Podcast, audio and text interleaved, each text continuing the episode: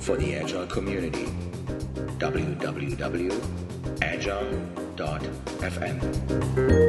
Thank you for tuning in to another episode of Agile FM. My name is uh, Joe Krebs. Today, uh, we're going to have an interesting topic. Uh, I'm going to speak with Gil Broza, and uh, Gil is uh, the lead of 3P Vantage. He also wrote three books um, and I'm going to say, um, give you the titles. And the last title of the book, uh, the third one, is actually the one we're going to focus on today. So the first book you released was The Human Side of Agile, very intriguing as well. We could fill an entire podcast episode about that. The Agile Mindset is the second um, book. And then there is Agile for Non Software Teams, released in December 2019. And uh, that's the topic we really want to explore a little bit today on this podcast. Welcome to the show, Gil. Thank you so much. It's a pleasure to be here. Awesome. Yes. Thanks for um, know, spending some time here to talk about this topic here with um, the listeners out there interested in this topic. So I have to tell you, um, uh, when we started talking about, hey, let's let's do a podcast episode uh, together, uh, the topic of non-software teams looking for agile is uh, is a hot topic uh, uh these mm-hmm. days. Mm-hmm. we're recording this in August 2020, in the middle of uh, COVID mm-hmm. Corona crisis, and um, uh, we're going to explore this topic a little bit together. But it's a hot topic. You wrote a book about it. Why do you think it's so hot? What is going on in the non-software IT space? In the non-IT space, I'm sorry. So, look, I think it's still an up and coming space. Um, I, I, can see what you're saying that it's hot, but what I've found is that um, it's it's in pockets here and there. Uh, there was a lot of interest starting out in agile marketing several years ago, and then HR, and um, slowly it's starting to get into additional fields.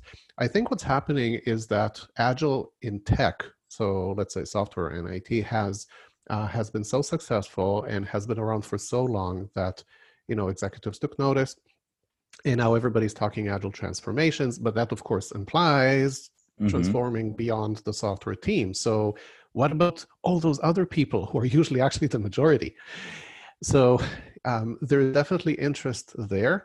Uh, for a while, all we could see is people from the other functions sort of being um, seconded or assigned to the agile teams like product owners.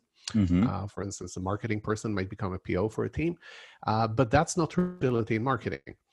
So what we're mm-hmm. what we're interested in is actually helping more teams inside organizations become agile, so that the organization as a whole can be more agile and not just mm-hmm. in the one you know unit that produces tech. Mm-hmm. Are these like things that mushroom usually around the IT teams? Uh, there is IT um, functions, let's say, and then you know outside let's if you want to see it this way like outside functions that see the it teams it's like hey we want to do something like this or how do you see that based on your um, experience happening in organization that all of a sudden there is a, let's say an hr team or a marketing team starting yeah th- that's that's exactly how i have seen it. So both my own experience with clients with um, prospects with anybody i've spoken to as as well as my you know colleagues in the agile community uh, it does seem to be like that right? So it, it's funny how you know uh, tech IT for the longest time used to be the punching bag for everything that's wrong in the company. Mm-hmm. Nowadays, they're not only enablers and partners.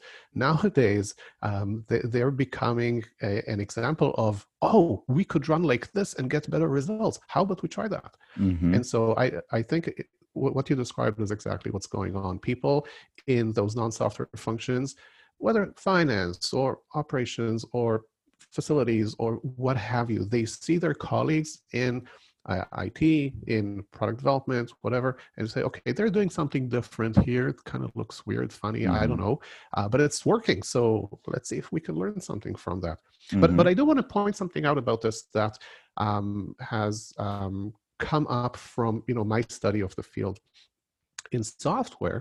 For the longest time, we would switch to agile because our previous methods just weren't delivering the goods. So, you know, waterfall has become a punching bag. I, am not going to make it into a punching bag, but a lot of people are saying, you know, we used to run this way. It was standard practice. The results, eh, not mm-hmm. that great. So the switch to Agile for the longest time has been because we, we needed something that delivered better. What I'm seeing, and you know, this is a bit of a blanket statement, but what I'm seeing is that in non-software functions, people are not talking that way about their methods. I mean, mm-hmm. maybe they're mismanaged in a company or just, um, I don't know, something else is going on. But generally, they use you know industry standards standard practices uh, best practices quotes here and so on. They don't mm-hmm. think of them as broken. They don't think of them as you know not delivering but they are looking for how can we do better? How can we serve the business better? Mm-hmm. so i i think so this is a different motivation. Oh, and yeah, yeah. yeah. Yeah, no, I mean, like, and are definitely some groups in an organization that are more suitable, right, and more open to to go an agile, you know, say the word mindset here, right, um, mm-hmm. for for trying something, and what you just said, like experimenting with this and trying to become better versus other parts of organizations. So I. I've worked myself with organizations, and I can totally see some departments are just like very open to trying this, um, versus other ones. Let me let me ask you i don't know if you can uh, just put you on the spot here but uh, if you can obviously that would be awesome right um, are there any kind of examples uh, you have from from companies uh, obviously if you can share that right uh, where you feel like agile was very um, would fit nicely um, into the organizations is there anything that stands out to be uh, that would be a great great starting point for non-it so everything outside of it um, is there anything that stands out in terms of examples you have? So in the book, um, I actually share stories from practitioners. So I have my own stories. I, I can't share a whole lot, but the diversity is pretty remarkable. So in the book, in the appendix, uh, mm-hmm. four um, four companies contributed stories. So one was in the marketing team, at a technology company, but it was the marketing situation. At another, uh, it was the team that was designing and building new offices for a really large company that's expanding fast. Mm-hmm. Uh, another example was from biotechnology. So basically research, right? Mm-hmm. So some research and development for, um, you know, new compounds. Mm-hmm. Um, another example that you know actually has been um, written about uh, in other places is the field service operations center at the utility. Mm-hmm. So, wow. what I would say is that you know in, in order for Agile to be suitable for the function or business unit or group that you are in, the the values and beliefs those two key elements of mindset they just have to be relevant for you and and, and look like something that uh, will help you get better results. So for instance if you have been working in a relatively uh, predictable manner right? You put big plans together you make commitments you deliver on dates and so on. And now you're saying you know what? Being more adaptive would be a good idea for us. Mm-hmm. okay? Which is why agile is so popular in marketing now that's an example. Right. Another one if you can identify a customer for or, or sometimes people call them clients but the, the, generic term we use is customer right? So if you can mm-hmm. identify a customer for your deliverables and you can identify what the outcomes are that you produce and what the value is of those outcomes that's already a good idea to do. So you're not just in the business of producing outputs you're producing outcomes. So that's step one. But if you're also saying hold on if we treated this customer as a partner, mm-hmm. would that be better for us than if we treat them as a source of requirements? Okay, uh, mm-hmm. so for instance, that is something that um, definitely um, is, you know, shows why it's popular R, right? Because mm-hmm. HR they talk a lot about you know business partners they talk a lot about serving and so on so for them you know the perspective i, I describe is, is actually natural mm-hmm. as opposed to being an HR department that largely follows procedures and takes requests. Okay. Mm-hmm. And I've been around companies where that was the situation. Right. So th- those are just you know two examples of agile values. There's also the matter of you know uh, beliefs basically your take on the landscape what you take for granted and you know one thing that has made agile um, work so well for software is that we admit, you know, loud mm-hmm. and clear, that there's a lot we don't know. and there's yeah. stuff that can change. We do not have all the answers up front, and it's not worth trying to get them all mm-hmm. up front. But then you have many non-software functions that operate as if they can and should get all the answers up front before they get anything started. Mm-hmm. So for them, saying, you know what, what if we revisited that? What if we assumed that there is stuff that we don't know, but we would discover it through collaboration and feedback and learning and iteration. Could that yield better results? So that, for instance, applies to finance, right? So finance is an interesting function in that, you know, it, it wants to, you know, um, set you up for a good future. It wants to minimize risk, but we, like you and I know what it's yeah. like when finance plans years in advance and everybody basically um, right. is on the receiving end of that. That's right. Right. Yeah. There's no agility. Mm-hmm. Yeah, no, these yeah. are great. These are great pointers, and I think uh, I think everybody um, uh, out there is probably saying, "Hey, my my finance department would benefit from certain uh, agility, or you know, my HR organization, which is very often driven by laws and and codes and everything, right? For which makes it possibly more difficult for some, right, to to see to see the power of agile. What's interesting though right. is you all your books have the word agile in it, including the agile mindset book, right? Rather than Scrum, right? Or actually specific Correct. processes, right? And I think what mm-hmm. we can hear from you is that you're positioning this as like a, a value, obviously, right? Because it's a value based um, system here, right? Mm-hmm. Um, you're really focusing on the outcomes, and uh, and for those teams, that's probably a good point to talk about values, right? Absolutely, and um, you're correct to observe that I do not work with Scrum specifically. I. I often do, but it's not my solution. In my my outcome for clients is for them to become agile or more agile with a solution that fits them. Sometimes it's Scrum, sometimes it's not.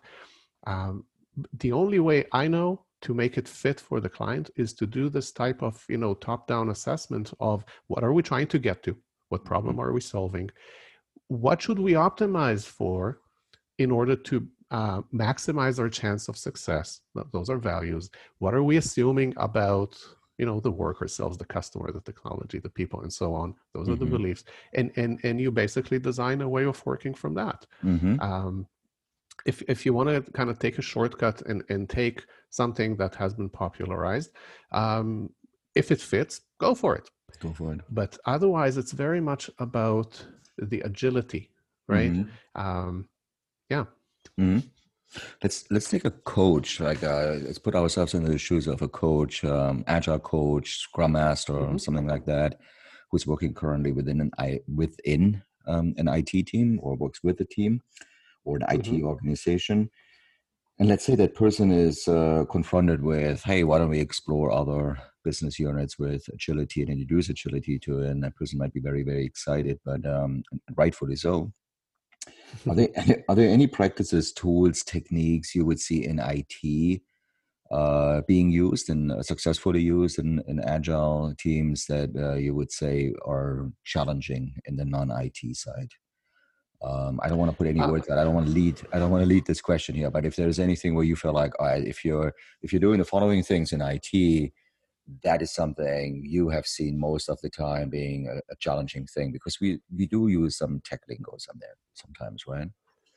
Yes, and that turns people off like nothing else, right? Mm-hmm. Uh, okay, so I, I'm going to start with a blanket statement, and the blanket statement is that for knowledge work, such as the work all our listeners are doing.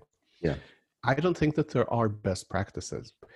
I think there are really good ideas. There are practices that have worked for a lot of people. There are mm-hmm. definitely practices worth trying, but don't expect there to be, you know, a checklist you can copy mm-hmm. or anything to just copy paste.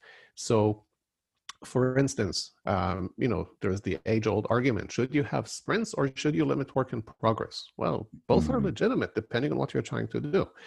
Or um, stories, right? So, should you write stories just so? Yes. Or, right? Yeah. Or or should you simply focus on understanding the problem you're trying to solve and coming up with a solution that you know you can clearly tie to the outcome and understanding who who it's serving care mm-hmm. what format you use okay but uh, are you at least tying your work to something meaningful okay mm-hmm.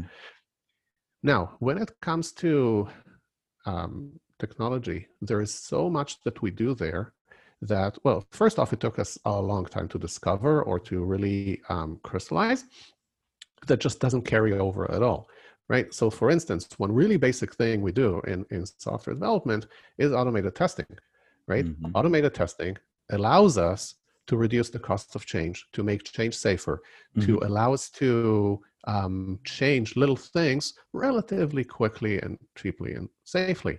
Mm-hmm. You, that doesn't carry over all that well to other functions. That's right. Okay. Mm-hmm. So, for instance, I was writing the book in an Ashton. I customized the process for myself. Um, I did not have any auto testing on my right. book other than you know the spell check. The spell yeah. check is like running a compiler. It's it's meaningless in terms of have I um, you know broken something. Right. Which also means that if you want to create change, for instance, via refactor, it becomes a bit more challenging. Mm. So I don't want people to try to copy paste automated testing. That makes no sense. But I do want them thinking, you know, from a principled approach and saying, all right, we're going to be changing stuff. How can we make that, you know, a, a safe and, mm-hmm. you know, mm-hmm. affordable experience? What right. would that look like? Um, so that is the line of thinking that you know I, I want for people now mm-hmm. in terms of you know practices and such that you know carry over or not here is one that I have found difficult, and that's the concept of product owner. The concept of product owner in tech is a very challenging one. You're expecting a single person to be both external looking and inward looking, to be both strategic and tactical, to be an excellent communicator, and of course, to have a bunch of time in the day to do all of this stuff. Okay, so in tech, we've sort of figured that out, and a lot of companies are succeeding with that. But of course, there are other models. I, have had many clients with you know different arrangements. Mm-hmm. But the idea is that you have somebody to you know to manage the list of outcomes, somebody to do prioritization, sequencing, somebody to um, basically say, all right, we are favoring this over that, and here is why, and so on. If you take that, for instance, into a marketing function, who's your product owner? It uh-huh. may be obvious mm-hmm. in some situations. Let's say you're marketing a show, it might be the producer. Who knows? Um, but if you're mm-hmm. marketing, you know, an application, who should that really be? And and quite often, marketing teams discover that the best placed person for this is the manager. And you know, people coming from tech say, "Oh no, no, no, you cannot do that. Managers should, of the team should not be product owners." But you also need to be pragmatic, and sometimes if the manager acts as a PO and not as a boss, that's totally legitimate. Mm-hmm. Yeah, so that is something. Yeah. Mm-hmm. Yeah, definitely a good point. Yeah, I, I wanted to explore this one topic, and when I said I didn't want to have a leading question here, but you you you brought it up, right? So let's talk about it. User stories or stories in general, right? Um, mm-hmm. very popular um, technique to to fill, let's say, a backlog or something, right? Mm-hmm. Um, mm-hmm. And uh, and that sometimes, based on my experience, when I I did some work with them, that are, often falls short on the on the non IT on the non IT side, right? To these templates approaches, so they're often using something else. Is that something you would share? You you brought it up, story, so I'm just want to take a little bit of a deeper dive. Uh, um, I I'm I'm really allergic to the template and I know this will cause some of our listeners to say, "Oh, he's an idiot," but I'm I'm really allergic to the template because I have found that it turns people's brains off. Hmm. I I want everybody to be strategic, meaning they do work that matters, and it matters because it ties to some higher level objective. Mm-hmm. Capture your work in a way that respects that. I don't care how you do it. I don't care if you use a template. I don't care if you use Jira. Use something that um, allows you to capture the information in a way mm-hmm. that works for your team and, and your stakeholders and you won't lose it and it's kind of easy to get with um, you know to find your way around you see the forest for the trees mm. stuff like that yeah that's it how that's you do it, it yeah. i don't i don't really mind yeah you know so this... I, I, just i just have to say something about this like sure. if i showed you the i use to manage my work okay mm-hmm. you might say, but there's no stories here. well, no, there's no stories. All the ever have on the board is deliverables, right? Which is really what stories capture ultimately. But everything there is there for a reason. And the reason, if it's not obvious, it's written down. If a date matters, the date is there. Um, but it doesn't conform to a template. It's mm-hmm. a method that works for me. If I had a big team and I needed something that uh, was more elaborate or something that was differently formatted, we would do that. Mm-hmm. Okay. Yeah. But yeah. Yeah, no, definitely. Saw. So I, I, I saw similar kind of patterns in the world of how we we take uh, agile uh, out of you know out of the IT function, and then some things such as having a very uh, easy way of being introduced to other parts of an organization. Whereas this one, especially the user stories, it's, you said it. I wanted to bring it up, so uh, that's one that's not necess- necessarily a natural fit. Um, yeah. Oh, whoa! And let me give you one more. oh yeah, please go for it. The board, the, the board. Right? So we want a board because it visualizes work and, and the workflow and where stuff is. Great what should be on the board, right? So mm. the idea is that everybody customizes their own, but of course, our tools kind of hint to us what the board should look like, mm-hmm. right? Which which columns it should have, and so on. Right. But again, if you look at other functions, they don't follow necessarily the same flow, right? Um, so, for instance, you know, both of us are in the consulting business. Okay, mm-hmm. we I, I run mine in an agile manner. I can only assume you do too. Mm we have the situation that doesn't apply to software teams, and that is half the stuff of what that we work on depends on people totally outside our team, clients mm-hmm. essentially, right? And event planners and who else. And stuff waits when we wait for a response. This is not an impediment. It might graduate to become an impediment, but it, it's not an impediment, right? So I send somebody an email. They might reply in 10 minutes or in three days or never. That's just a normal thing for my process. It right. is not the same for software teams, right? So software teams would say, well, if you depend on some other uh, party, maybe they should be part of your team. Well, you know, there's a limit to that. Right. But even if they're not part of your team, you send somebody off to, you know, with that and, and reduce the delays and whatever, because mm-hmm. those are usually the exceptions. It's the norm. So mm. we need our process to account for that. Um, if you're, for instance, at you know HR, and let's say they're hiring people, mm. there's so many you know external communication with the man, the hiring managers, with the candidates, with legal, with who, I don't know who else. That is totally normal for their process. But if you gave them a typical software workflow, right, yeah. in development, in test, accepted, blah blah blah, it doesn't apply. Doesn't apply, yeah. Yeah, that's a good point. So there's another good distinction here, and uh, and thanks for that. Um, that's cool. At the end, uh, I said in the beginning, we're recording this in August 2020, and we're in the middle of, uh, at least here in the US, we're in the middle of uh, um, COVID, um, COVID 19. I hope it's the middle. yeah, yeah. So, yeah, exactly, right. Um, and uh, so we're dealing, we're dealing with these, um, these things. And um, I was just thinking, in IT, uh, just to build the bridge again from IT to non-IT, what we're talk- talking about here today, um, software teams can easily collaborate uh, using tools, work from home. Um, you know, some might say it's not ideal, but at least they can do it, right? On the non-IT mm-hmm. side, do you see any kind of uh, especially COVID related, like working from you know remote areas, distributed teams, etc., where additional adjustments had to be made to either uh, their way of how they conduct their business or the impact on agile and their mindset. Is there anything like a marketing team, for example, or think people that building actual products together, right? Um, they must be very challenged right now. Yes, uh, look, I have relatively little data on this, so I, I don't mm-hmm. want to generalize, but I have not seen any indication that it's really any different for non-software teams who are now working from home and kind of need to work together. What I think is definitely common to everybody is that in the move to work from home, certain things have changed, um, partly because we went into it in panic mode, mm-hmm. and um, and, and it took a while to adjust and and that is really preserving the teamness mm-hmm. right? Uh, a lot of people have been reporting that their work from home construct is more productive than before. And then, of course, they have explanations why that is and whatever. And, and some of it is, is legitimate because people have more flexibility with their time. They can work when they have a peace, peace of mind and so on. Fine. Mm-hmm. But are they really working as a team now, or has that taken a hit? I have seen lots of evidence of that in, in the software teams that I've been working with since the pandemic started. Mm-hmm. Um, it's it's hard for me to say what it's like for other teams.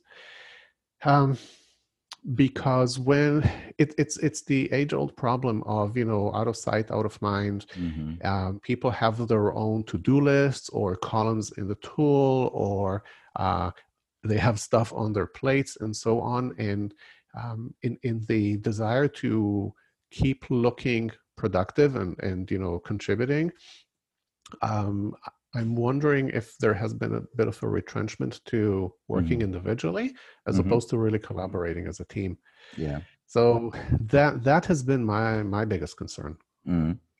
yeah i would second that right so there's uh, it's, it's, every time it's funny right when teams are like hey i'm actually more productive working from home than i I used to be at work, and it's like, what was happening at work? And they see all the meetings and things like that, right? Where people feel now more productive working from home. Uh, but you know, I also, I personally, this is a story I have to share here. Is uh, sometimes I do see uh, product teams being challenged, like we're working on prototypes and real hardware-related kind of things, where yeah. um, that that's a little tricky then. Um, but they find ways. Uh, they find ways to uh, accommodate that. So this was super interesting, Gil. I must say this. Mm super cool topic here Agile for Non Software Teams um, book published in 2019 by Gil Broza.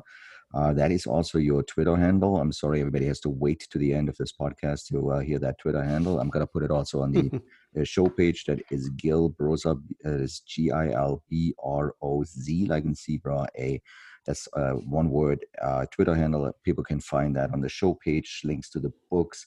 What people just learned from you is um, how agile the mindset, right, very important here, is being applied mm-hmm. in non-IT uh, teams, and uh, that is the title of your last book. We also learned the the challenges you see with product owner boards, and we just learned that uh, somebody is allergic to user stories.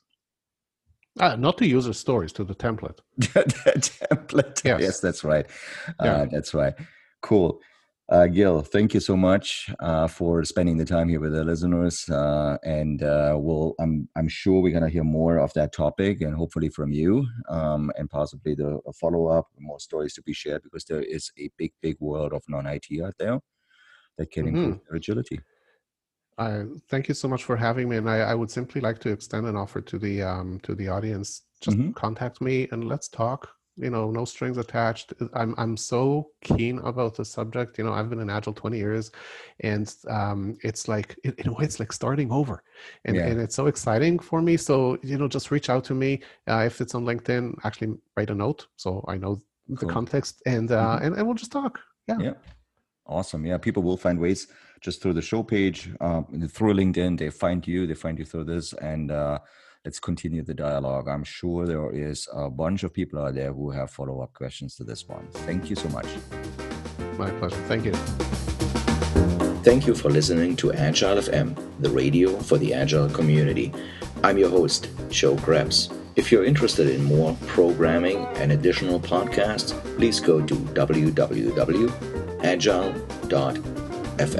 Talk to you soon.